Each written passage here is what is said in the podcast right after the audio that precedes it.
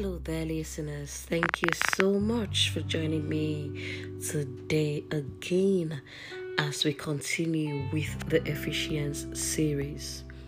Today's theme is God super answers our requests and thoughts. Ephesians chapter 3, verses 20 to 21. Now unto him that is able to do exceeding abundantly above all that we ask or think, according to the power that worketh in us. Unto him be glory in the church by Christ Jesus, throughout all ages, world without end. Amen. It is so exciting to know that aside God answering us when we ask Him or make a request to Him, He also answers the desire of our minds. Hmm. this is awesome this should also be thought provoking for us. So, for instance, when I ask, making positive and power packed declaration of God's words, are my thoughts aligning with what I am asking and declaring? So, I declare that I have the life of God. Is my thought agreeing with my declaration or doubting? Another scenario is I declare that I receive help today. Various thoughts fly through my mind. Which of the thoughts will I uphold?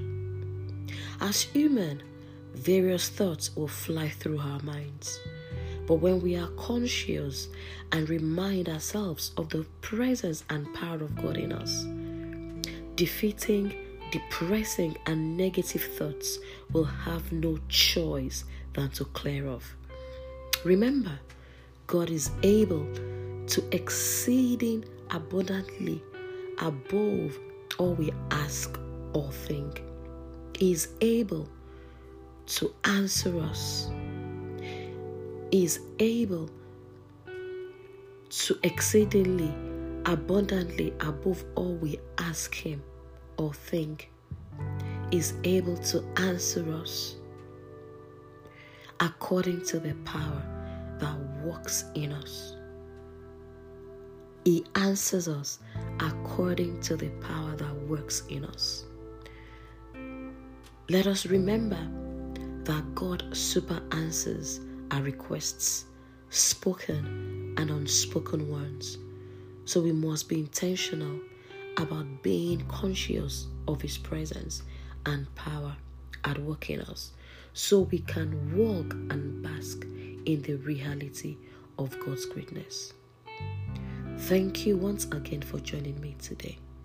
God bless you and bye for now.